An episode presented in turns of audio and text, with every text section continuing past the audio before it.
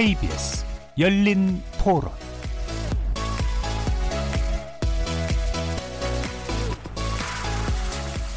안녕하십니까. KBS 열린 토론 정준입니다.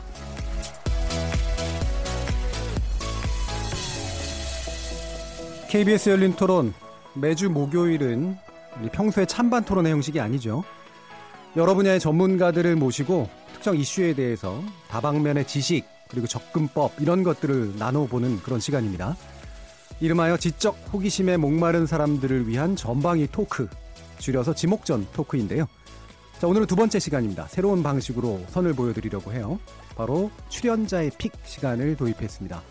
아, 출연자의 pick 그럼 잘 모르시는 분들도 계실 텐데 출연자가 선택한 주제라는 그런 의미입니다. 그래서 오늘 출연자의 pick 첫 시간에 선택된 주제는 20대 남성 그들은 왜 반페미니즘을 표방하나입니다.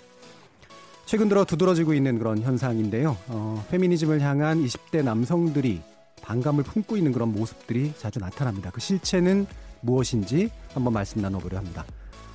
이어서 두 번째 주제는 요즘 극장가를 말 그대로 휩쓸고 있는 그런 영화에 관련해서 다뤄봅니다. 어벤져스 시리즈의 최종편이죠. 어벤져스 엔드게임. 조만간 천만 관객을 돌파할 것으로 보이는데요. 이 어벤져스 신드롬의 명과 암이라는 주제로 네 분의 또 지적 호기심을 함께 나눠보도록 하겠습니다.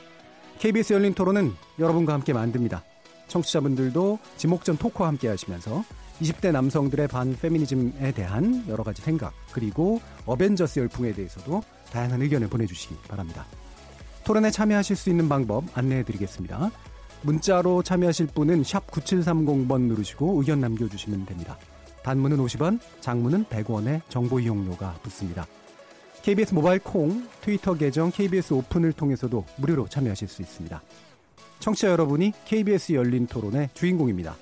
청취자 여러분의 날카로운 의견과 뜨거운 참여 부탁드리겠습니다. KBS 열린 토론 지금부터 출발하겠습니다.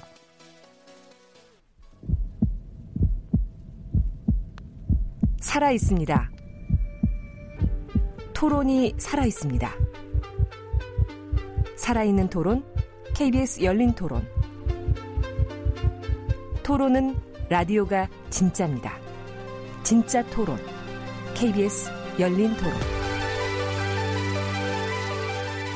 먼저 오늘 함께 하실 분들 소개하겠는데요. 어, 지난주에 먼저 인사드린 두 분이죠. 참 좋은 경제연구소 이인철 소장 나오셨습니다. 안녕하세요. 안녕하세요. 한국 여성 변호사회 이사이신 손정혜 변호사도 나오셨습니다. 안녕하세요. 손정혜입니다. 자, 그리고 오늘 드디어 지목전 토크에 베일에 가려져 있던 두 분의 출연자가 지금 함께하고 계십니다.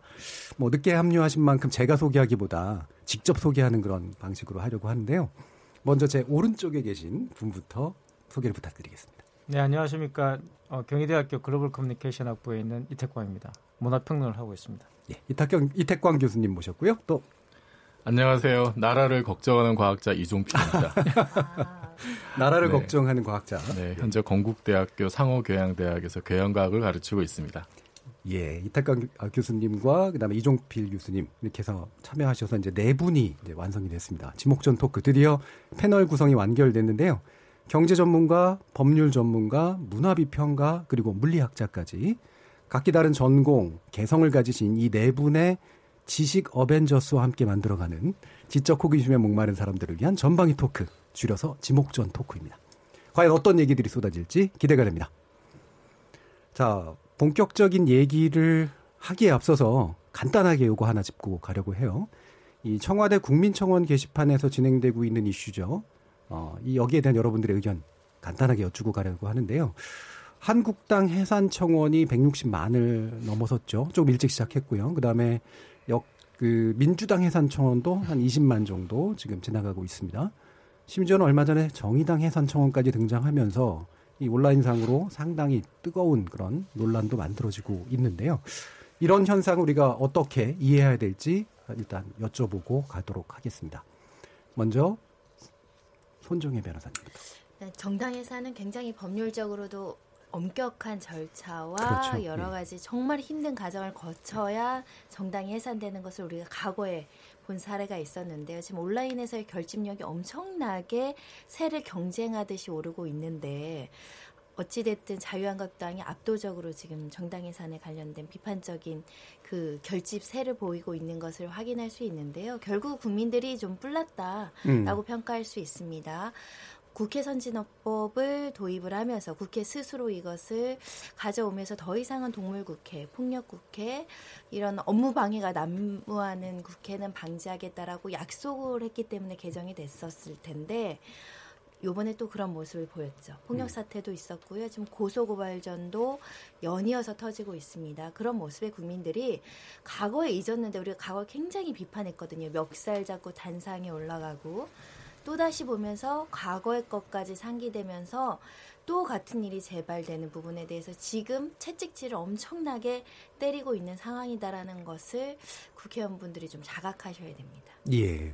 좀 이 부분 가지고도 여러 가지 뭐 자의적 해석들이 좀 난무하고 있는데 뭐 우리가 당연히 뭐 통계적으로 뭐 의미가 있다라고 얘기한 건 아니지만 이 현상 자체에 대한 이해는 되게 중요한 것 같습니다. 그래서 물리학자이신 이종필 교수님 어떻게 보십니까? 네, 저는 개인적으로 그냥 유권자의 한 사람으로서 진작 사라졌어야 될 정당이 아직 살아남아서 여태 민폐를 끼치는 게 아닌가. 예. 좀비도 아니고 예. 주어는 없습니다. 예. 어, 근데 하여튼 이번 사건을 보면서 아니 자기가 만든 법도 안 지키는 정당이 이게 도대체 무슨 국민을 위한 정당인지 예. 거기에 뿌리 나서 국민들이 지금 철퇴를 내리려고 하는 게 아닌가 저는 그렇게 이해하고 있습니다. 예. 물리학자시니까 되게 물리적으로 세게 얘기하셨어요. 물리력이 중요하죠. 네. 자, 그럼 사회학 문화 비평적이거나 사회학적으로 인택 이택광 교수님 어떻게 보세요? 네, 그 사실 지금 우리 그 민주주의 제도를 87체제라고 부르는데요. 1987년도 이제 이른바 전 국민의 항쟁 때문에 그때 이제 전두환 대통령이 이제 있을 때였잖아요. 그죠? 예. 어, 그 민주화 운동의 결과물이 지금 이제 우리가 가지고 있는 이 의회 제도라고 볼 수 있는데 어, 한국의 민주주의는 대부분 정치학자들이 굉장히 어, 신기하게 이제 생각하는 것이 뭐냐 그러면 일반적으로 의회가 국민을 대변하고 예. 대통령은 행정부의 수반으로서 행정부를 대변하는 걸로 되어 있지만 한국은 이제 대통령이 국민을 대변하고요. 음. 의회는 기득권을 대변하는 것 같은 이제 이런 이미지를 주고 있죠. 그래서 실질적으로 청와대 국민청원이라는 것은 바로 이제 그 국민들을 대표하는 그런 대통령 또는 그 대통령의 기관을 부를 수 있는 청와대에다가 대- 국민들이 직접적 목소리를 낼 수 있는 이제 그런 구조를 가지고 있다고 말씀을 드릴 수가 있습니다. 그래서 이걸 팔칠 체제라 그러고 이제 이것을 어, 이것의 어떤 문제점이 결국은 국민이 정당하게 어, 자기 의사를 개진하기 위해서는 청와대는 한 기관이 아니라 어, 정당을 통해서 이제 그런 국민들의 의견들이 제대로 수렴되도록 하자라는 예. 것이었잖아요. 그게 이제 87 체제를 개선하고 음. 좀더 나은 민주주의 제도로 가자라는 것이 지금까지 많은 정치학자라든가 많은 분들이 이야기하고 있었던 것이고 심지어 정치인들도 그런 데 대해서 동의하고 있던 것이었어요. 그래서 그게 바로 선거법이죠. 예. 그 선거법을 빨리 이제 제정해서 말, 말 그대로 의회, 정- 의회 정치를 정상화하자라는 것이 이번 패스트 트랙의 저는 취지였다고 보는데 이게 이제 다시 말해 의회 정치를 강화해야지만 국민 청원의 문제점들도 사실은 사라질 수 있는 것입니다. 예. 자유한국당이 그렇게 걱정하는. 그런데 정작 이제 이분들이 선거법 개정을 지금 방해하고 있는 인상을 주고 있기 때문에 역설적으로 말하면 이게 도대체 뭐 하자는 것인가라는 생각이 들 수밖에 없는 것이죠. 예. 87 체제의 문제점을 개선하고 더 많은 민의를 수렴하는 의회 제도를 만들자라는 것이 지금 취지인데 그거를 방해하면서 국민 청원이 문제다라고 자꾸 주장을 하는 것들은 뭔가 좀 이분들이 아시, 알고 그렇게 말씀하시는 건지 아니면 모르고 그렇게 말씀하시는 건지 두 경우 다라 하더라도 정말 이상한 것이고 잘못된 것이겠죠. 그래서 좀 개인적으로 좀 안타깝습니다. 예. 이 청와대 청와대 계획도 받을 만큼 받으신 분들이 왜 그러시는지 잘 모르겠어요. 청와대 게시판, 또 청와대 국민청원이라는 형식이 모든 걸 해결할 수 없는 건 뭐 너무나 당연한데 왜 이쪽으로 사람들의 에너지가 몰리는가 사실 이 부분에 대한 지적이시잖아요. 그러니까 민의의 대변 기관으로서의 의회가 제 역할을 못 하고 있는 것에 대한 불만 이 아주 강력하게 표출된 형태라고 보시는 것 같습니다. 자 경제학적인 관점에서 얘기를 안 하셔도 물론 괜찮습니다만 네, 이인철 소장님. 어, 그러니까 국회의원분들을 개인적 사석에서 만나면 굉장히 훌륭하신 분들이 많습니다. 예. 그런데 이제 당에 소속되게 되면 상당히 이제 공감 능력이 상당히 좀 떨어진다. 음. 한 방향으로 너무 편협되게.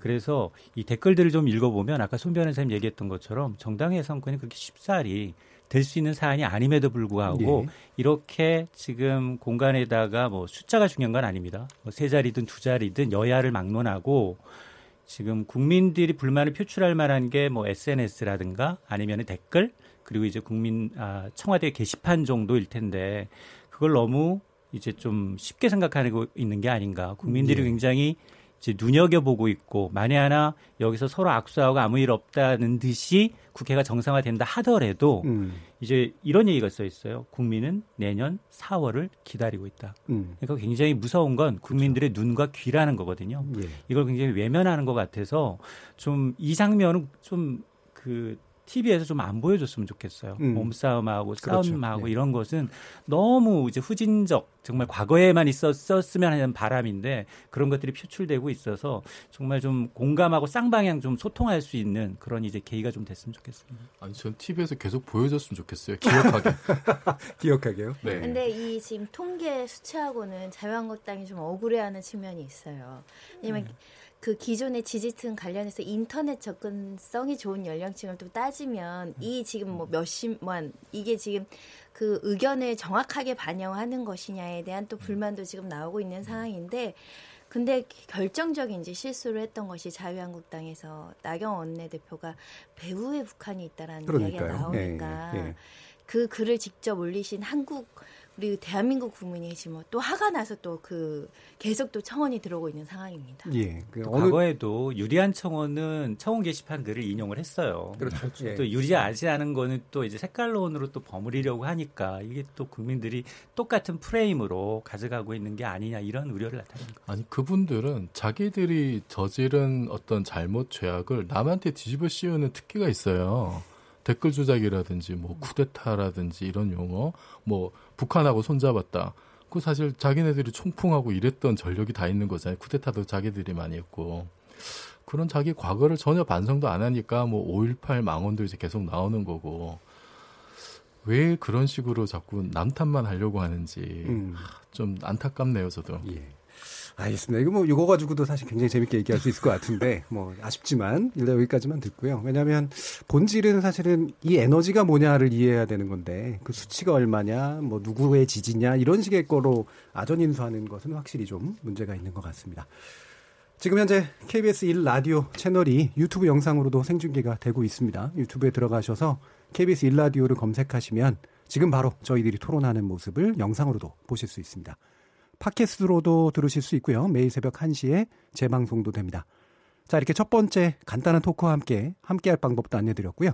이제 지목전 토크 출연자의 선택 지금부터 시작해 보도록 하겠습니다. KBS 열린 토론. 반페미니즘이요? 요즘 좀 약간 페미니즘이 변질됐다는 생각은 좀 많이 하고 있었는데 서로를 혐오하는 게 본인의 열등감이나 아니면 사회에 대한 불만들을 좀 그런 식으로 표출하는 방법이 아닌가 좀 안타깝기도 하고 커뮤니티 보면 혐오를 조장하는 혐오를 위한 혐오 여자가 다 싫어서 여자를 싫어하는 loser mind인 것 같아요 범죄 처벌 같은 경우에 여자들의 목소리를 좀 더 깊게 들어주는 경우도 없지 않아 있잖아요. 여자라는 문제가 나오면 그 여자란 그런 단어 들에 대해서 좀 반감을 많이 갖는 것 같아요.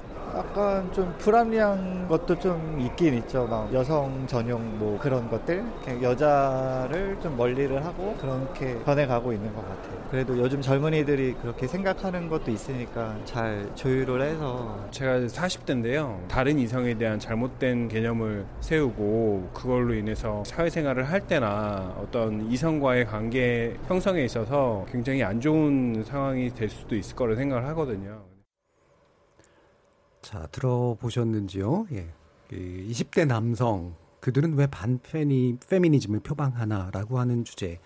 어, 참 핫한, 말 그대로 뜨거운 주제이기도 한데, 사실은 방송에서 그렇게 쉽게 또 다루지는 않는 주제이기도 합니다. 자칫하면 이제 편가르기나 어떤 쓸데없는 논쟁들이 또 이제 만들어질 수 있기 때문인데요. 그래도 어, 쉽지 않지만 중요한 이슈이기 때문에 선택된 것 같습니다. 어, 이 태광 교수님이 이제 이 네. 선택을 제안해 주셨다고 들었어요. 왜 그러셨는지 한번 들어보고 싶습니다. 그 사실 이 문제가 이제 대두된 것은 이제 얼마 전에 어, 여론조사에서 어, 20대 남성들 지지율이 이제 현 정권에 대한 지지율이 떨어졌다라는 음. 어떤 보고가 있었고요. 그 문건이 유출되면서 이제 논란이 되었죠. 그러면서 이제 한 주간지가 어, 이런 말씀드리면 시사인인데요. 시사인에서 이제 이 특집을 했습니다. 예, 그래서 그렇죠. 이제 이 주제는 사실 그 특집의 주제입니다. 그러니까 예, 20대 남성과 반페미니즘을 연결시키는 기획이었고요. 비록 물론 이제 그것은 통계 기반을 두고 있는 내용이었지만 저는 그래서 사실은 이 주제에 동의를 한다기보다 이 주제가 조금 이상하다라고 생각해서 이 주제를 택하게 됐어요. 이상하다. 네, 네. 그러니까 20대 남성 그들은 왜 반페미니즘 표방하나라는 음. 이 질문을 던지게 되면 예. 마치 우리 사회에서 20대 남성들만 반페미니즘을 표방하는 것 같은 그렇죠. 저도 그런 인상을 주게 궁금했어요. 됩니다. 그래서 예, 예. 20대만이 좀 이상한 것 같은 예, 20대 남성들만이 이상하게 유독 음. 반여성적인 느낌을 이제 준단 말이에요. 근데 제가 볼 때는 딱히 그런 것은 아니다라는 게 제 생각이고요. 금방 이제 지금 인터뷰에서 시민 인터뷰에서 40대 분이 나오셔가지고 어, 저런 말씀을 하셨지만 어, 이- 이 다른 타성에 대한 어떤 잘못된 이- 인식이 이제 사회생활을 힘들게 하지 않겠냐라는 굉장히 실용적인 말씀을 하셨지만 지금 40대에 해당되시는 그 연령대에 과거를 돌아보시면 그 한 20년 전이지 않습니까? 그죠? 그때 뭐가 있었습니까? 군가산점 문제가 있었고 그때 20대들도 지금 20대 못지않게 사실 그때 20대는 더 폭력적이었어요. 굉장히 반페미니즘적이고 반여성적인 태도를 보여줬었거든요, 그때.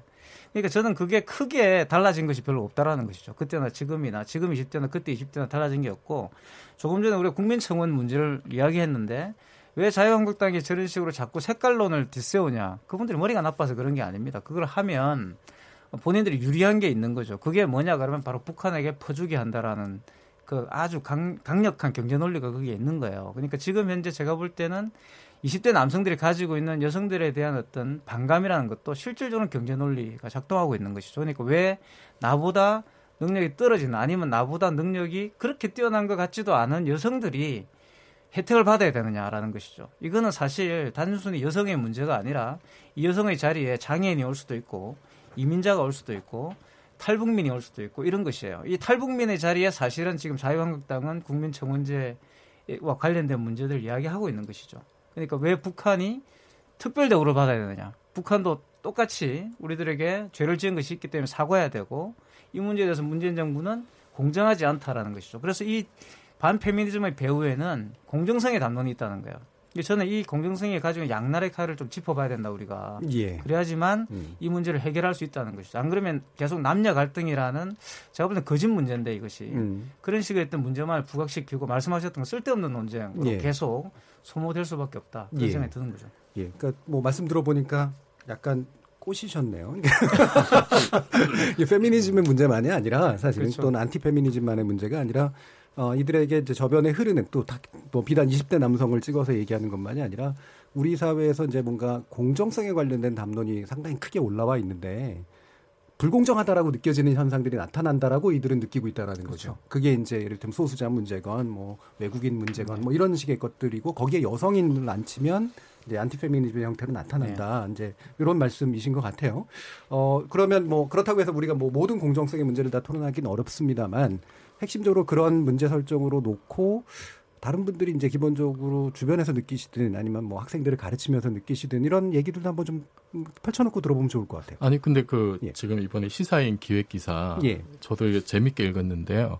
이게 굉장히 이제 대규모로 설문조사를 한 거고 예, 예. 나름 이제 과학적인 방법을 이제 많이 동원을 하려고 노력을 한 걸로 알고 있고 이 그 여론조사의 중요한 결론 중에 하나가 뭐냐면 공정성 문제라든지 뭐 보수화된 문제 이런 거는 다른 연령대와 다른 세대 다른 성별에도 나타난다는 거예요. 예. 예를 들면은 이제 그 난민 수용에 대한 반대 음. 이게 20대 남자가 69.3%인데 20대 여자도 70.3%예요. 예, 그렇죠. 그 부분에 있어서 성별 이런, 차이가 문- 없죠. 이런 예. 문제는 그 성별 차이가 없다는 거예요. 그렇죠. 예. 그러면은 왜 남 20대 남자만 특별하게 보이는 어떤 그런 질문들 이슈들이 무엇인가라고 추적을 해보니까 음. 그게 젠더 이슈였다. 그중에는. 라고 하는 게 음. 그이 설문조사의 아주 중요한 결론이고요. 예. 그 애초에 왜 이게 나왔냐면 이태강 교수님 말씀하셨듯이 20대 남자들이 원래 젊은 사람들이 진보 성향의 뭐 정치인에 대한 지지율이 높잖아요. 예. 그 지난 2017년 5월쯤에 이제 대통령 선거가 한참일 때 20대 남자들이 예를 들어서 문재인 후보에 대한 지지율 아니면 이제 초기 그 문재인 정부에 대한 지지율이 87%이 이 정도까지 올라갔어요. 그게 그게 작년 12월 되면은 이제 20%대로 떨어집니다. 예. 그래서 논란이 됐던 거거든요. 예. 그래서 왜, 왜 이게 20대 전통적으로는 없던 거예요. 옛날에 20년 전 남성 말씀하셨는데 20년 전에 저 제가 20대 때 그럴 때도 있으셨죠. 네, 네. 네 어우, 까마득합니다. 저.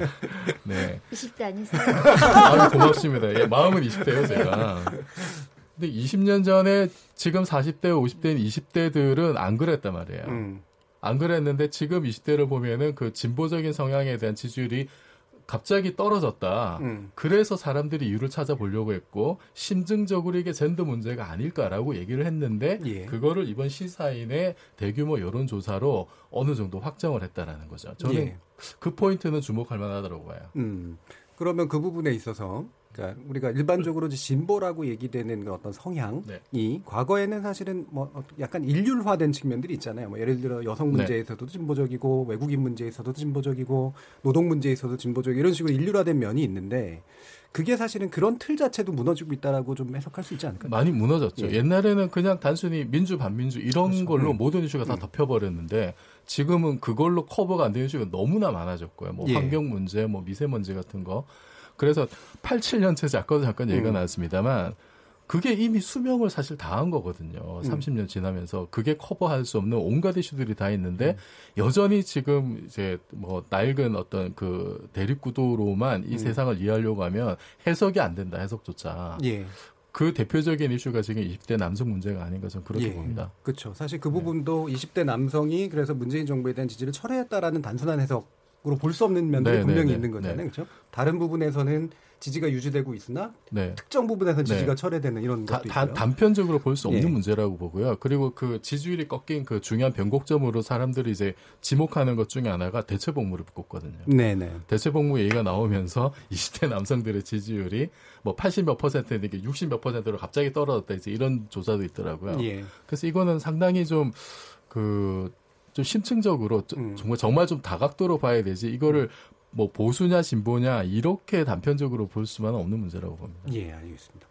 자, 그럼 뭐 계속 연결해서 말씀을 나눠 보시죠. 일단 뭐 풀고 얘기를 하니까 손정희 변호사님. 일단은 반페니즘이 가속화돼서 이게 대담한 형식으로 공격적인 성향이 나오는 거는 과거에 비해서는 달라진 것 같아요. 예. 예전에는 속으로 어, 내가 좀 피해를 입는다고 하더라도 우리 체면을 중시하는 문화이고 다양성이나 사회 포용력을 보여준다고 생각해야 되기 때문에 여기 막 여성이나 어디에 지원하는 거에 대해서 아주 공격적으로 반대하는 의견들 별로 없었거든요. 네. 근데 요즘에는 공공연히 그것을 혐오 감정을 조장할 정도로 굉장히 공격적으로 이 페미니즘에 대해서 공격하는 인터넷 언어들이 굉장히 남발하고 있고 이게 집단화돼서 확산되고 있거든요. 그리고 예. 공격하면서도 그게 그 사람에 대한 인권을 침해한다라는 생각을 잘 가지지 못하고 또 하나의 문화로 자리 잡고 있어요. 음. 댓글들의 양상을 보면 굉장히 심각해지고 있다라고 저는 느꼈는데 부끄러워하지 않습니다.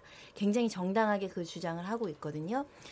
제가 법률적인 시점에서 봤을 때는 미투 운동과 결부되면서 이것이 굉장히 악화됐어요. 예. 처음에 미투 운동은 성 폭력을 당한 피해자들 대부분 이제 여성이 성폭력 피해가 많았으니까 그에 대한 담론으로 시작했는데 미투가 좀 왜곡되기도 하고 미투의 결과가 오히려 무고인 사건들도 있었고 그렇죠. 하다 예. 보니까 그 무슨 식당에서 뭐 1초, 2초 엉덩이 만진 사건인가요? 그거 네. 보면 댓글을 보면. 이 자기 방어 보호 논리가 굉장히 지독하게 발현이 되고 있더라고. 예를 들면 처음에는 성폭력 피해자는 다 보호해 줘야 됩니다. 우리 사회에서 여성이 성폭력의 폭력의 대상이 돼서 인권 침해 당하고 2차 가야 하고 이거는 굉장히 우리 사회에 중요한 인권에 대한 이야기가 이야기였는데 그러면 여성의 인권만 중요해? 무고당할 수 있는 남성의 인권은 그렇죠. 어디서 왜 네. 여성의 말만 들어줘? 하면서 이게 양분되면서 어 우리 사회 법과 제도가 왜 이렇게 남성들에게 불리하게 적용되지? 하나라도 무고한 남자의 가해자로 지목된 사람에 대한 인권 보장은 어디로 가지 하는 것부터 시작해서 남자들에 대한 방어 논리가 굉장히 거세지고 있습니다. 음, 그런 면에서는 음. 인권에 앞서서는 전체적인 추상적인 인권이 중요한 게 아니라 지금 현재 나의 인권이 되게 중요해서 자기 방어 논리가 혐오 감정으로 표출이 되더라고요. 음. 그런 면에서는 이게 젠더 갈등일 수도 있겠지만 저는 다수의 인권보다 이제 내 개인의 인권을 굉장히 존, 그 중시하면서 음. 자기 보호를 약자를 혐오하는 방식으로 나오는 상황이 반페니즘의 음. 일부의 어떤 면이 지금 자리 잡고 있어서 조금 우려됩니다. 음. 그러니까 시발 예. 과거에 과거에 그런 표현이 없었다라는 것은 제가 조금 피부로 어, 좀 안 와닿는데요. 과거에도 상당히 많이 있었어요. 저희에게는 긴... 얘기하지 않았는데 본인들끼리는 네. 얘기했어. 남성들 그렇죠. 집단화돼서 근데 여성들이 있는데도 대- 공경원하게 대놓고 얘기하는 지금은 이제 왜 바뀌었냐 그러면 온라인 여성- 공간이라는 네. 특성이 네, 아니 사실은 근데 이제. 과거에도 있었는데 그때는 여성들이 항의를 안 했고요. 음. 지금 여성들이 항의를 하기 때문에 좀 달라진 거죠 지형이. 그러니까 인터넷 내에서 그런 남성들이 여성들을 대상화해서 계속 표현하는 말들은 많이 있었고요. 김치년이 뭐 된장년이 많이 있었어요. 근데 이제 그때는 여성들이 뭐 거기에 대해 반발을 한다고 이렇게 보이진 않았죠. 대부분 뭐 자기들끼리 뭐 이렇게 뭐 불만을 표출할 수도 있겠지만 그게 문제 제기를 하면 좀 이상한 사람이 되는 분위기였다면 지금은 말씀하셨던 것처럼 여성들이 좀 이제 참지 않게 됐기 때문에 그리고 그게 이제 여성, 남성들 입장에서 보면 상당히 이제 자기들에게 불리한 여건이 형성된 것처럼 볼 수가 있는 거죠. 음, 그럼 미러링 문제나 이런 걸 말씀하시는 거예요? 그렇죠. 뭐 미러링이든 어쨌든 여성들이 이제 과거처럼 참고 있지 않잖아요. 모여서 일단 시위도 하고 이러니까 이제 거기에 대한 그리고 예, 같은. 그 이정필 교수님 말씀하신 것처럼 이 젠더 이슈가 굉장히 사실은 외국 같은 경우 특히 문화비평 같은 경우도 이 문제가 보면은 진보 보수로 나눌 수 없는 부분이 굉장히 많이 있어요. 그러니까 예를 들어서 마린 르펜 같은 경우 본인을 페미니스트라고 그러잖아요. 그러니까 예. 프- 프랑스의 극우 극우 지도자인데 예. 자기가 페미니스트라고 그러고 어, 이민자들이 와서 우리 딸들을 강간할 것이다 이런 이야기를 막 한단 말이에요. 그러니까 근데 이걸 어떻게 봐야 되느냐 이제 문제가 생기는 거죠. 이런 것들이 이제 지금 우리들이 이제 도달해 있는 지금 상황이라 볼 수가 있는 거죠. 그러니까 네, 이제. 미투 운동과 더불어서 그리고 일베 사이트 그리고 이제 워마드 사이트처럼 극과 극으로 서로가 서로를 이제 입에 담지 못할 극한 언어를 써가면서 이제 공격하고 근데 사실 남성 20, 30대라고 하더라도 일베에서 지금 사용하고 있는 그 논리를 동의하는 사람은 적어요. 극히 적어요. 네. 마찬가지 워마드도 마찬가지로 여성을 너무 이제 방어하다 보니 오히려 또 왜곡된 측면도 있고 성체를 훼손한다든가 이제 이런 행동이 어차피 이제 미투 운동이 변질돼서 2차를 가, 가하게 되고 그러면서 또 앞서 이제 12월 달에 발표됐던 그런 이제 20대에 갑자기 아니 나는 정말 촛불 시위하면서 이제 뽑아줬는데 앞서 이제 경제적 문제로 연결되면 아니 뽑아줘도 이게 별로 달라진 게 없네. 그리고 12월에는 여성 이제 폭력 방지 기본법이 또 통과가 되니까 이건 뭐야? 나는 잠재적 범죄자야? 기존 세대가 했던 그런 이 불합리함 때문에 이제 20, 30대가 오히려 손해를 볼 수 있다라는 것이 표출되다 보니까 이렇게 예. 극과극으로 대립하고 있는데 이거를 사실 중재해야 되고 조금 해야 될 언론들도 이걸 그대로 너무 다 노출시켜요. 음. 그러다 보니까 지금 예를 든다면 앞서서 이제 얘기했습니다만 뭐 1.3초 만에 그, 그 이제 1심, 2심까지 이제 재판 결과가 나왔지만 서로가 주장하는 바가 너무 틀려가지고 사실관계를 어느 누구도 확인할 수가 없는 상황인 거예요. 예. 그러니까 이게 진정하게 이 문제에 들어가게 되면 그 기존에도 있었어요. 헬조선이라고 있었고요. 이번 정부만이 아니라 계속해서 경제는 어려웠었고요. 일자리 문제 어려웠었거든요. 근데 그럼에도 불구하고 이처럼 이제 남과 성, 성대결로 이제 이루어진 거 있는 건 분명히 문제점이 있기 때문에 이 지금 그 기존 국회의원들의 이제 입방 정도 논란이에요. 굉장히 남성, 20대 남성을 이제 굉장히 폄하하는 축구 좋아하니까.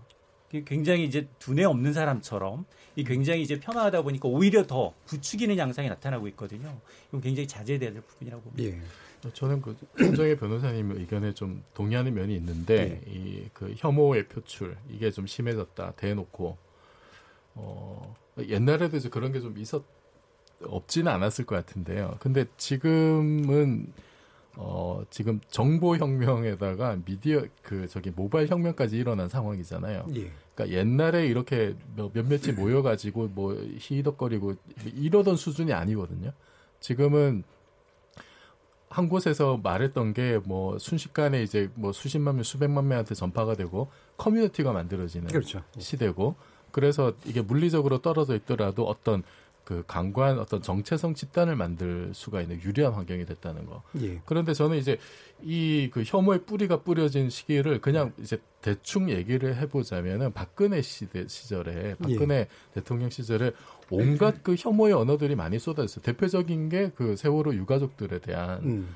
그 일부 뭐 단체들의 뭐 그런 예. 말도 안 되는 폭식투쟁. 폭식투쟁은. 예. 이거는 이건 짐승만도 음. 못한 행위라고 저는 생각을 하는데 대놓고 한단 말이에요. 이거를 예.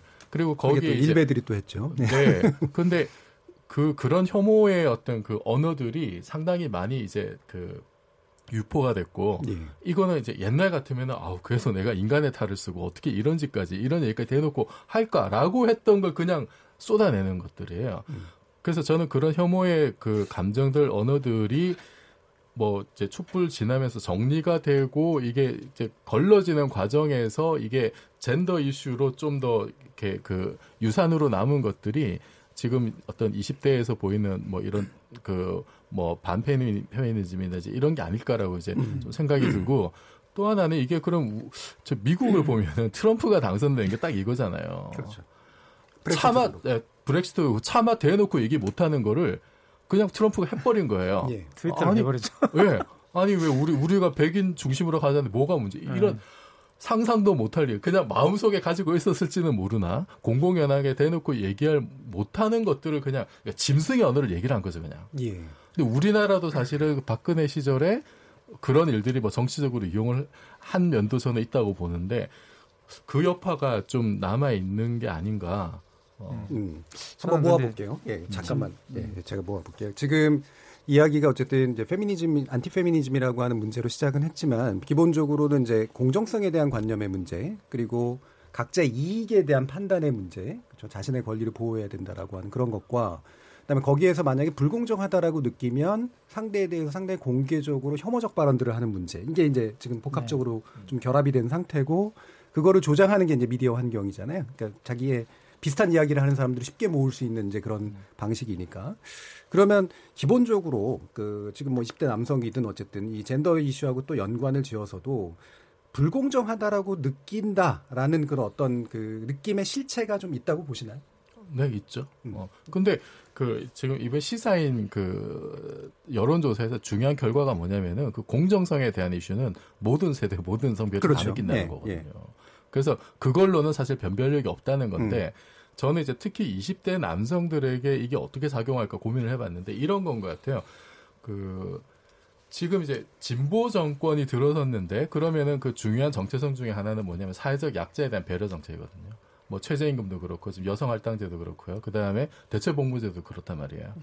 그러니까 지금까지 소외된 사회 약자 이제 부익부 빈익빈이 훨씬 더 심해지고 그 양극화가 심해지니까 그게 진보 정권의 정체성인데 이 와중에 사회적 약자를 배려하는 여러 가지 정책들이 나오는데 20대 남성에 대한 정책은 없다는 거예요. 예. 그 얘기 뭐냐면은 20대 남성은 자기 스스로를 사회적 약자다 우리는 더 이상 버려졌다라고까지 네. 느끼는 친구들이 있죠. 우리 우리가 사회적 약자인데 왜 우리에 대한 정책은 없는 거야? 음. 이 얘기를 하는 거예요. 근데 지금까지 우리의 관념 속에 20대 남자는 사회적 약자가 아니었어요. 예. 그래서 우리 시야에서 이제 가려졌었던 거죠. 어, 기, 기득, 그 기성 세대나 아니면은 기존 정치 세력에게나 아니 20대 남성이 무슨 약자야. 이런 고정관념 가지고 있는데 정작 지금 20대 남자들은 스스로 생각하기에 우리가 사회적 약자인데 왜 우리한테 관심도 안 보여? 왜 엄한데 정책을 쓰고 엄한데 돈을 써? 이런 여기서 저는 이제 20대 남자들이 느끼는 상대적 박탈감이나 좀 공정성의 문제가 있지 않을까 싶어요. 그럴 만한 기반이 있다라고 보시는 일단은 거죠. 약자에 대한 개념에 대해서 상대성이 굉장히 넓어지고 있습니다. 기존의 여성, 노인, 아동은 대표적인 여- 약자의 범위에 들어왔는데 말씀하신 것처럼 거기에 그럼 여성이 왜 이제 약자냐?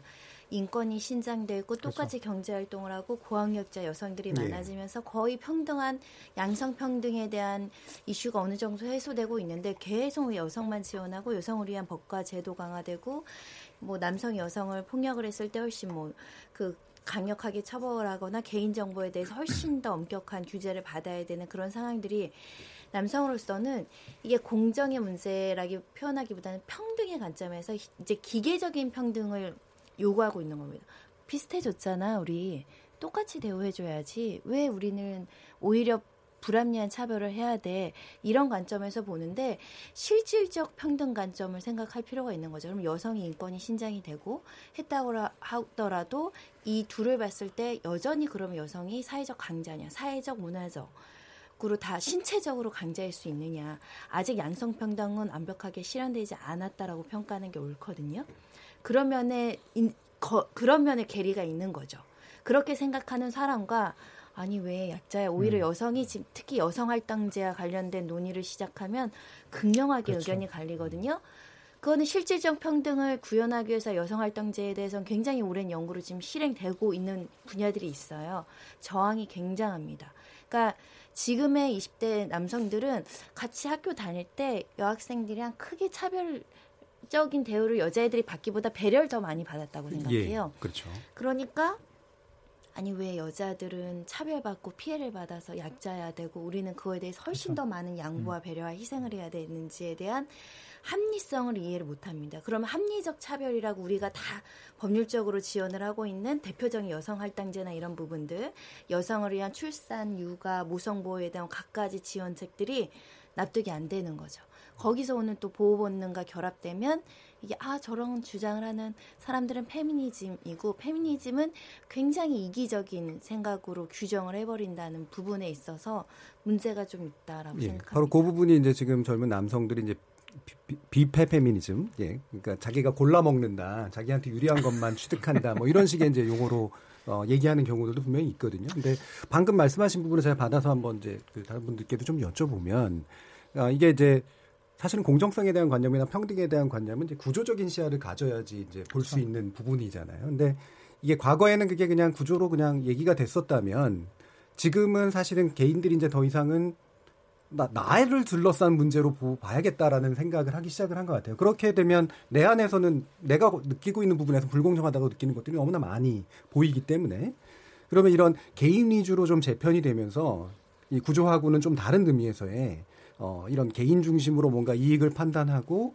공정성에 대한 감각들을 가지게 되는 현상이 좀 있지 않을까 싶긴 그렇죠. 하거든요. 네, 이태강 그 교수. 이제 이정표 교수님 말씀하신 것처럼 이게 이제 테크놀로지 발전하고 밀접한 관련이 있고요. 우리가 지금 이제 뭐 그- 굉장히 비슷하게 보이지만 인터넷 문화라고 퉁치지만 사실은 이제 굉장히 이제 달라졌죠. 지금 그 플랫폼 자체가 달라졌죠. 과거에는 이제 게시판이었다면 지금은 이제 소셜 미디어라 그래가지고 아주 사적인 매체로 바뀐 것이고요. 하지만 그게 전개된 논의들은 굉장히 공적인 성격을 띠게 되는 예. 이제 정준영 씨 사건 같은 경우에 대표적이잖아요. 자기들끼리 카톡방에서 나눴던 이야기들이지만 이 공개되면서 이게 이제 공적인 문제가 되는 것이고 범죄에 이제 해당하게 되는 것처럼 이 경계가 굉장히 엷어진 것이죠. 그러니까 말씀하셨던 게 구조적 문제라는 것은 개인이 잘 경험하기가 굉장히 어려워요. 그것을 이제 파악하기도 어렵고 하지만 옆 사람이 이야기해주는 실질적인 어떤 문제들에 대해서는 굉장히 잘 음. 귀에 쏙쏙 들어오거든요. 이게 사실은 또 자유한국당이 잘 써먹는 수법이죠. 그러니까 구조적 문제, 우리가 뭐 통일이나 이런 문제를 하기엔 복잡하지만 그냥 북한에 퍼주더라 이러면은 아니 당장 내가 살기도 힘든데 왜 퍼주느냐. 사실 이 논리예요. 그러니까 이 네. 논리가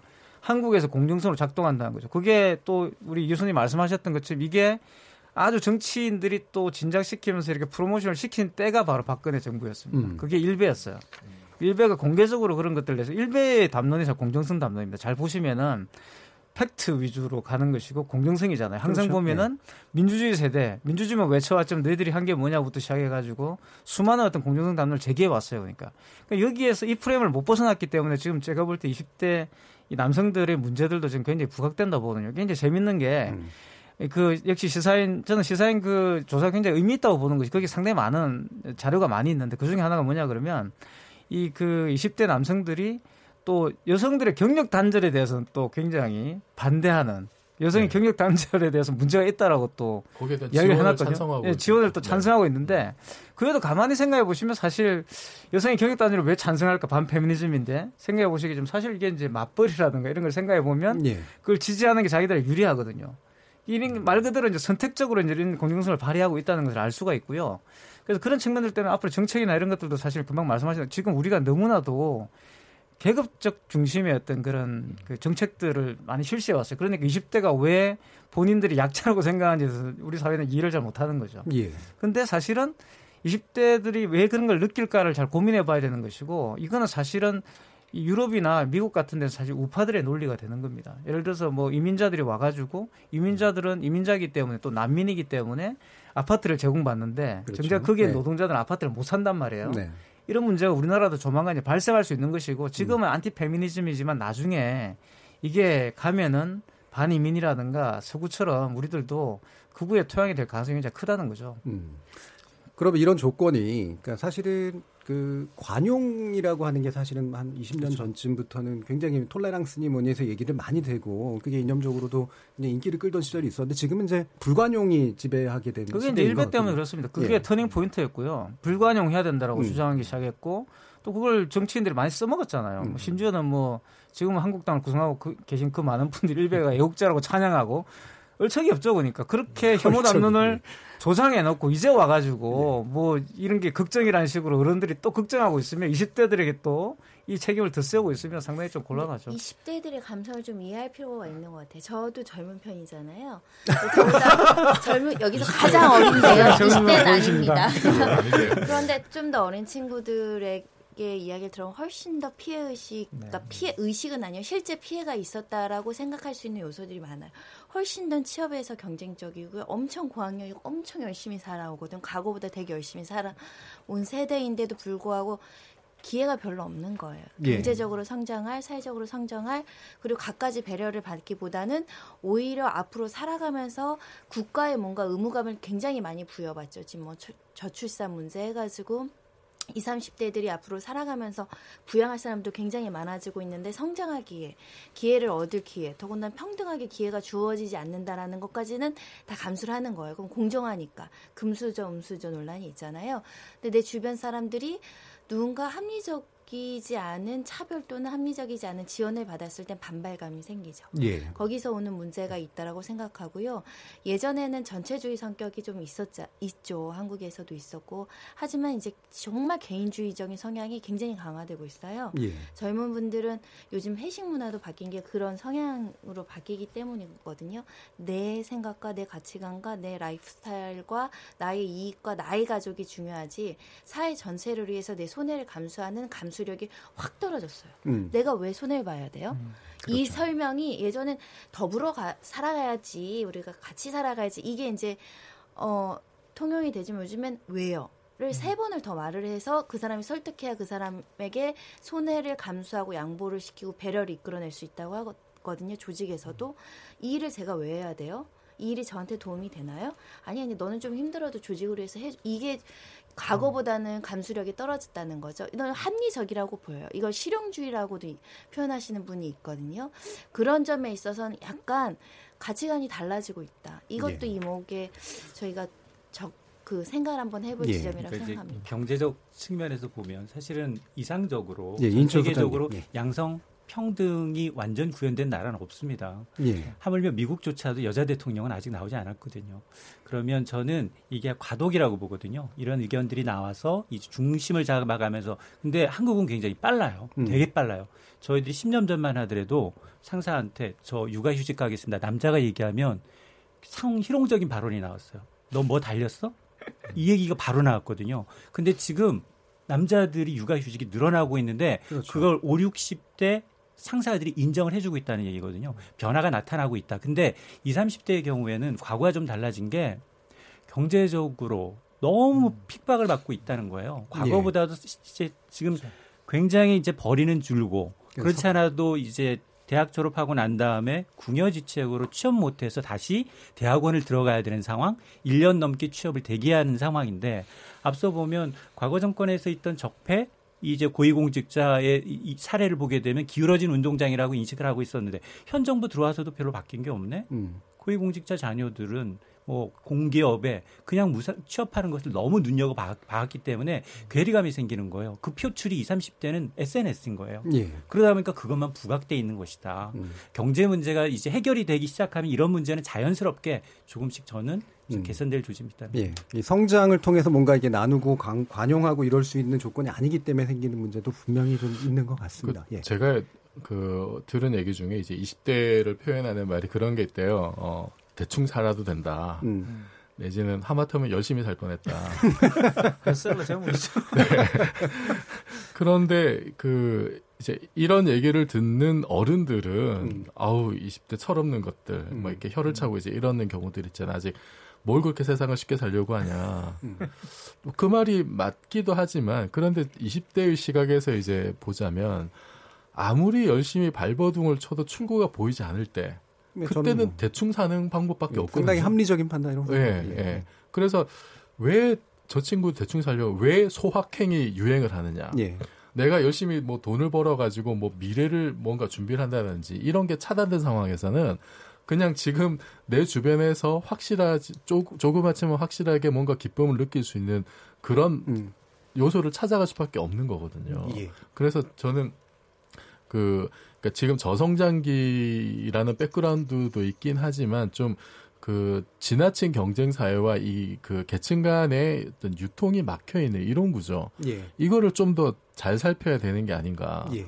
네, 이게 예. 지금 아무리 경제가 성장하더라도 양극화가 더 심해진다면은 오히려 그 20대들의 좌절감이 더 커질 수도 있다. 그래서 예. 저는 20대 목소리를 그러니까 20대 남자도 약자일 수 있다라는 패러다임의 변화. 예. 그 속에서 좀 일단은 목소리를 정말 좀 들어볼 필요가 있지 않을까. 예, 맞습니다. 예, 이종필 교수님 말씀까지 듣고 어, 이후 또 진행을 할 텐데요. 우리가 사회적 이동성이라는 표현을 쓰는데 그게 점점 고정되어 가기 때문에 나오는 이런 답답함과 많은 부분이 또 연결되어 있는 것 같습니다.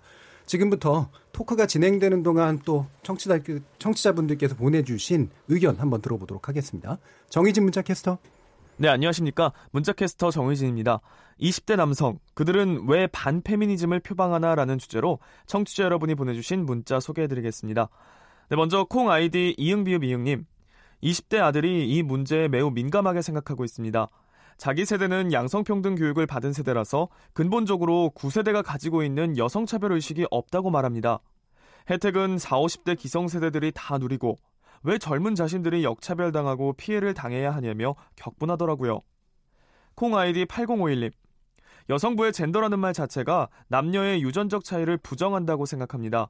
페미니즘은 자연 질서를 부정하는 전체주의라고 봅니다. 사람은 다릅니다. 남자와 여자도 분명히 다릅니다 해주셨고요. 콩 아이디 1337님. 저는 페미니즘의 문제를 첫째, 교육과 정치에서 찾고 싶습니다. 교육에서는 인성교육이 아닌 경쟁유도 교육의 문제점, 정치에서는 진영 논리와 정치인들의 불법적 편향적 행동과 사고 등에서 찾고 싶습니다. 콩 아이디 1797님. 저도 남자이지만 손정혜 변호사님 분석에 동감합니다. 한편 시민 인터뷰 중 루저의 지나친 반페미니즘 심리 의식 구조 멘트 역시 동감합니다. 뉴턴의 제3법칙 작용 반작용을 사회 현상에도 적용할 수 있다고 생각합니다. 일례로 최근 부각되는 젠더 이슈, 미투 미러링, 페미니즘은 오랜 시간 억압된 우리 주변의 여성, 어머니, 누나, 여동생들의 인권의 반작용으로 해석됩니다. 콩 아이디 3657님. 27살 아들을 두고 있습니다. 3일 전에 잠깐 대화를 했는데 오늘 주제에 대한 문제점을 그대로 드러내고 있더라고요. 부모로서 깊은 우려를 느낍니다. 라고 보내주셨네요. 네, KBS 열린 토론. 지금까지 문자캐스터 정의진이었습니다. 예, 시민들의 의견 잘 들었고요. 어, 물리학 전공자가 또 나오시니까 또 물리학적인 또 예. 굉장히 반갑습니다. 네, 작용 반작용. 예, 상당히 예, 뭐 고무적인 현상인 것 같습니다. 뭐 한 가지 정도만 그 좀 약간 더 언급을 하고 가면 좋지 않을까 싶은데요. 그러니까 제 생각에 요즘 또 좀 친구들이 많이 얘기하는 게 PC라고 이제 political correctness라고 그러잖아요. 그러니까 미국에서 한참 한 20년간 네. 유행했고 지적 사회를 장악했던 저 약간 리버럴한 이제 그런 식의 접근법인데 이런 정치적 올바름이라고 하는 게 관용의 토대를 두고 있고 그다음에 어떤 지식적인 지적인 그런 측면들의 토대를 두고 있는데 이게 이제 확 뒤집히는 현상이 이제 바로 트럼프 시대에 나타났잖아요. 그러니까 속마음을 사실은 억누르고 있었던 것도 이제 드러나기 시작을 한 거죠. 한국 사회는 사실 그게 좀 짧은 편이긴 한데 지금 이제 문자 들어온 거라든가 이런 것들을 보시면 이런 우리 사회는 지금 너무 좀 갑자기 또 예, 뭔가 이렇게 그걸 펼쳐야 될 시대에 이제 역작용, 반작용을 맡고 있는 거 아닌가라는 생각이 드는데 이게 어떻게 풀어야 될까요? 배려, 존중이 저는 아주 기본이라고 생각해요. 예. 본인이 생각하는. 공격성, 나의 불합리함, 차별 이런 것들은 누구나 있습니다. 세상에서 불만 없는 사람이 누가 있어요. 근데 그게 표출은 돼도 약자에 대해서 표출은 굉장히 경계해야 된다고 음. 생각하거든요. 근데 근데 처음에는 그걸 저희가 체면도 중시하는 문화고 우리가 교육을 그렇게 받아왔기 때문에 남에 대해서 이렇게 공격을 하거나 약자에 대한 공격을 할 때 굉장히 이게 수치스럽고 부끄러운 일이라는 관념들이 있었는데 이게 여러 명이 집단적으로 하다 보니까 부끄러움이 사라졌어요. 음. 근데 그게 지나치게 가면 항상 2차 가해로 연결되거든요. 무슨 문제가 생겨서 뭘 한다 그러면 공격을 하는데 그게 다 범죄이고 명예훼손이고 모욕적인 발언이 넘쳐나고 있는데 너도 나도 하니까 의식이 없어요. 저는 이거는 굉장히 이게 부끄럽고 수치심을 가져야 될 만한 것 이라는 거를 사회 어른들이 계속 이야기해 줘야 된다고 생각합니다. 거기에 더불어서 국회의원이 모욕적인 발언을 하고 계시잖아요. 얼마 전에 또 뭐 고소 당하신 국회의원 분도 계시고 혐오 감정까지 나아가서는 안 됩니다. 자기의 권리를 주장할 수는 있고 자기의 불편함과 차별을 이야기할 수 있지만 특히 뭐 장애인에 대한 저 유럽엔 인종 차별에 대한 혐오 감정 굉장히 엄격하게 구제하거든요. 우리는 지금 성폭력 피해자에 대한 2차 가해가 엄청나도 처벌을 잘 못 하고 있어요. 사회적으로 약자에 대한 차별은 완벽하게 그 선을 거서 처벌을 강력하게 하고 이게 얼마나 비열한 발언인지에 대한 걸 저희가 주기적으로 KBS 같은 데서라도 수치스러움을 느낄 수 음. 있게 분위기를 조성해야 된다고 생각합니다. 예, 알겠습니다. 아마 또 이거 가지고 더 하실 얘기도 또 많을 텐데 어, 어벤져스 얘기 못 할 것 같습니다. 이러다가 제가 사랑하는 어벤져스. 또그 얘기도 해야 되기 때문에 일단 여기까지 좀 끊고 뭐 다음 주에도 또 뭐 얘기할 수 있지 않을까 싶긴 합니다. 예, 청취자들의 직접 참여로 이루어지는 KBS 열린 토론 의견을 받아봤고요. 어, 첫 토크의 주제로 페미니즘에 대한 반감의 실체의 배경 하지만 그 배경에 흐르는 어, 또 다른 사회적이고 개인적인 문제들에 대해서도 한번 이야기 나눠봤습니다. 여러분께서는 KBS 열린 토론과 함께하고 계십니다.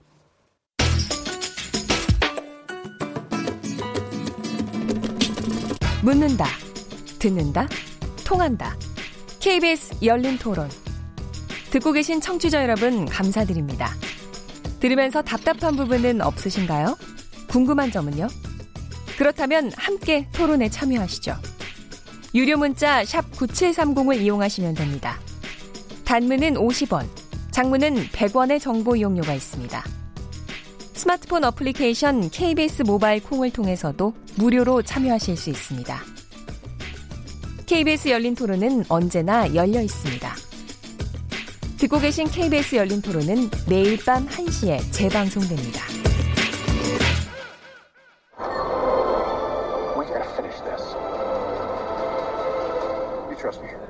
어벤져스 엔드게임 봤어요. 재밌는데 좀 옛날 거 많이 보고 와야 될 것 같은 아니면 이해하기 힘든 그런 영화? 그 시리즈의 마무리인 걸 딱 느낀 영화 같아요. 그냥 처음부터 좋아했어가지고 이제 10년 정도 지났으니까 개봉하면 다 봤던 것 같아요. 어벤져스 엄청 재밌을 것 같아요. 애들 인기 많기도 하고 기대되는 것 같아요. 설레는 마음으로 왔어요. 학원 갔다가 바로 왔어요. 오늘 지구만큼 기대돼요. 마블이 뭐 전 세계적으로 이렇게 뭐 유행이 퍼지고 히어들이 나오니까 뭐 그렇게 다들 좋아하는 것 같아요. 저 두 번이요. 저는 4DX로 한 번 보고 아이맥스로도 한 번 봤거든요. 아이언맨이 기초를 잘 다져놓지 않았나. 아이언맨 한 2? 이때부터 엄청 인기가 많아진 걸로 알고 있어서 그 세계관이 하나 속에서 영화 수십 편이 다 연결됐는데 이제 빈틈도 없고 두 번 봤어요. 두 번 다 슬펐어요. 액션신 마지막 부분 액션이 되게 재밌었어요. 자, 두 번째 지목전 토크 시작해 보겠습니다. 두 번째 주제는 어벤져스 신드롬의 명과 암인데요. 참 좋은 경제연구소 이인철 소장, 한국 여성 변호사회 이사이신 손정혜 변호사, 문화비평가 이택광 경희대 교수, 물리, 물리학자이신 이종필 건국대 상허교양대 교수 네 분과 함께하고 계십니다. 어, 이 어벤져스 엔드게임, 음, 사실 저희 아들이 저를 배신하고 먼저 갔거든요. 스포하면 예. 아, 이게 부자의 의리도 이렇게 배반하게 만드는구나. 예. 지금까지 같이 만들어왔던 이 그 세계관을 이렇게 깨는구나. 뭐 이런 이제 배신감까지 느낄 정도였었는데 그 정도로 지금 상당히 열풍이 좀 뜨겁습니다. 제가 아들 입장을 별, 변명해드리면 예. 아니, 이거는 개봉하자마자 봐야 되는데 아빠가 아마 바빠서 그렇죠. 늦춰지신 예, 거잖아요. 예, 예. 그럼 친구들 다 그거 얘기하고 있을 그렇죠. 거예요. 그냥 먼저 예. 간 거예요. 아빠가 네. 잘못한 것 같아요. 네, 바로 가셨어요. 저 개봉하자마자. 네. 아, 알겠습니다. 예. 가서 잘못했다고 얘기하겠습니다. 지금 오죽하면 이제 그 스포일러라 그러잖아요. 이게 뭔가 내용을 조금이라도 언급하면 거의 뭐 이제 그이 난타를 당하는 이제 그런 지경까지 왔습니다. 아까 이인철 소장님도 그래서 이제 구박 받으셨죠. 두 마디 아, 하셨다가. 그러니까 사실은 저 진행자님은 괜찮아요. 어제 상 받으셨잖아요. 백상예술대상에서 이제 상 받으셨으니까 그나마 익스큐즈가 되는데 저는 여기서 솔직히 얘기하면 저는 봤는데 아 제가 공감 이해 능력이 이렇게 떨어지는 줄 좀 처음 느꼈어요. 그것만 보셨나요? 아니면 그 전도 보셨나요? 그 이전 것도 한두 아, 편은 본 보셨어요? 것 같아요. 한두 네. 편 한두 편만 보면 안 돼요. 네.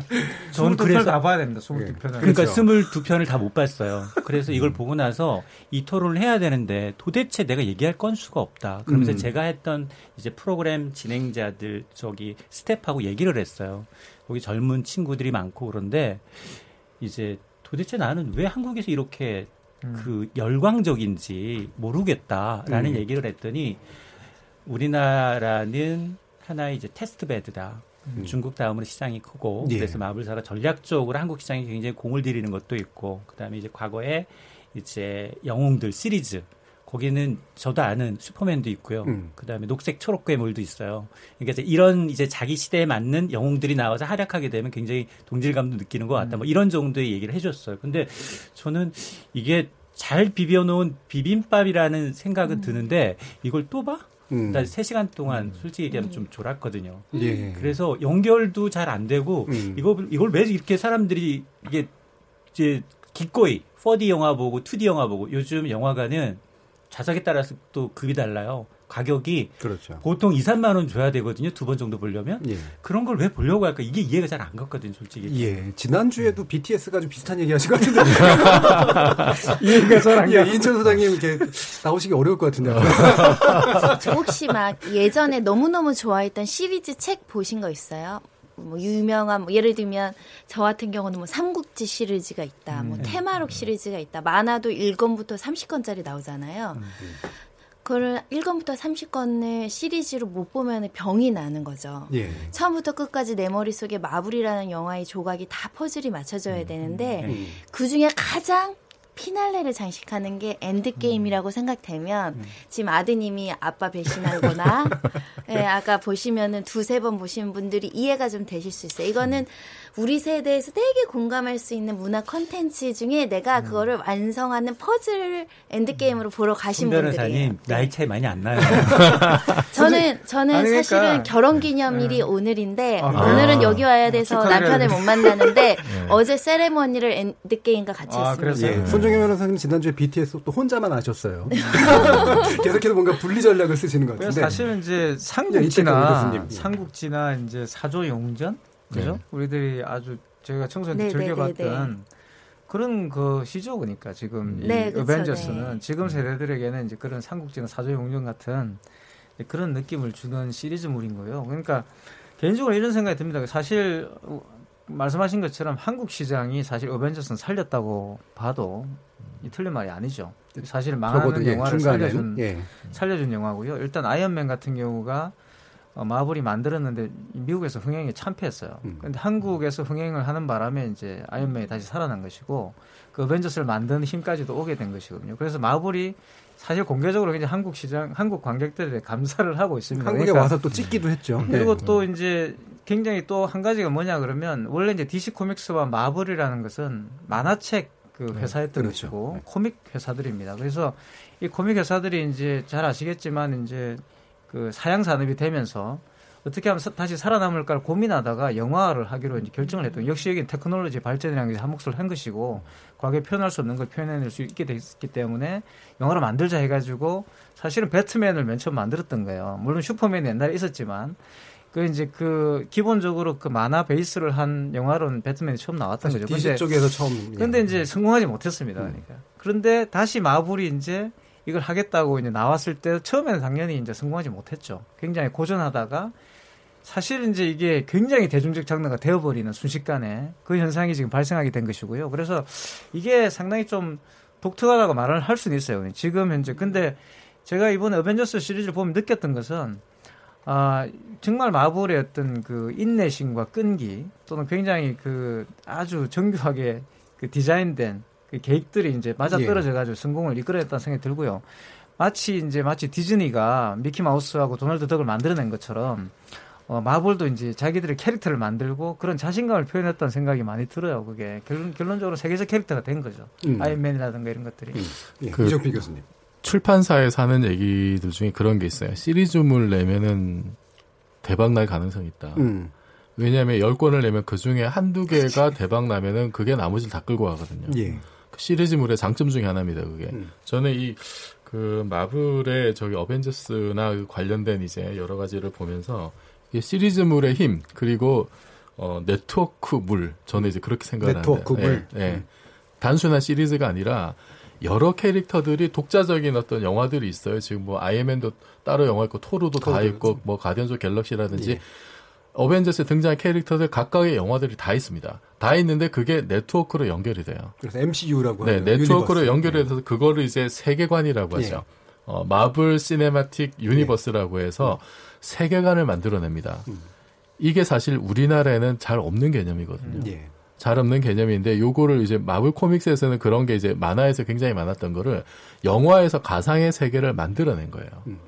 그러니까 이게 지금 세계관이 커지면서 형성 형성되고 발전해 나가는 그런 시리즈물이라는 거예요. 예. 네트워크를 만들어내면서 사실 스타워즈 시절부터 그런 네. 부분들이 있었잖아요. 근데 이거는 예. 훨씬 더 지금 더 확장이 된 개념이죠, 예, 이게. 그렇죠. 그렇게 되면은 한두 개가, 한두 개가 좀 관심을 못 끌더라도 그 중에 뭐, 다른 게 대박을 치면은 거기서 입소문이 나고 그것이 스토리를 이끌어 나가면서 다른 모근을 끌고 나가는 어떤 선순환이 이루어질 수가 있거든요. 예. 그래서 저는 이 지금 세계관의 힘, 그 시리즈물과 그리고 네트워크로 연결된 세계관의 힘이 결국 여기까지 온 게 아니냐. 음. 그래서 마블의 흥행을 보려면은 이 우리한테는 조금 낯선 개념이 이 지금 세계관 요걸 봐야 된다. 그래서 예.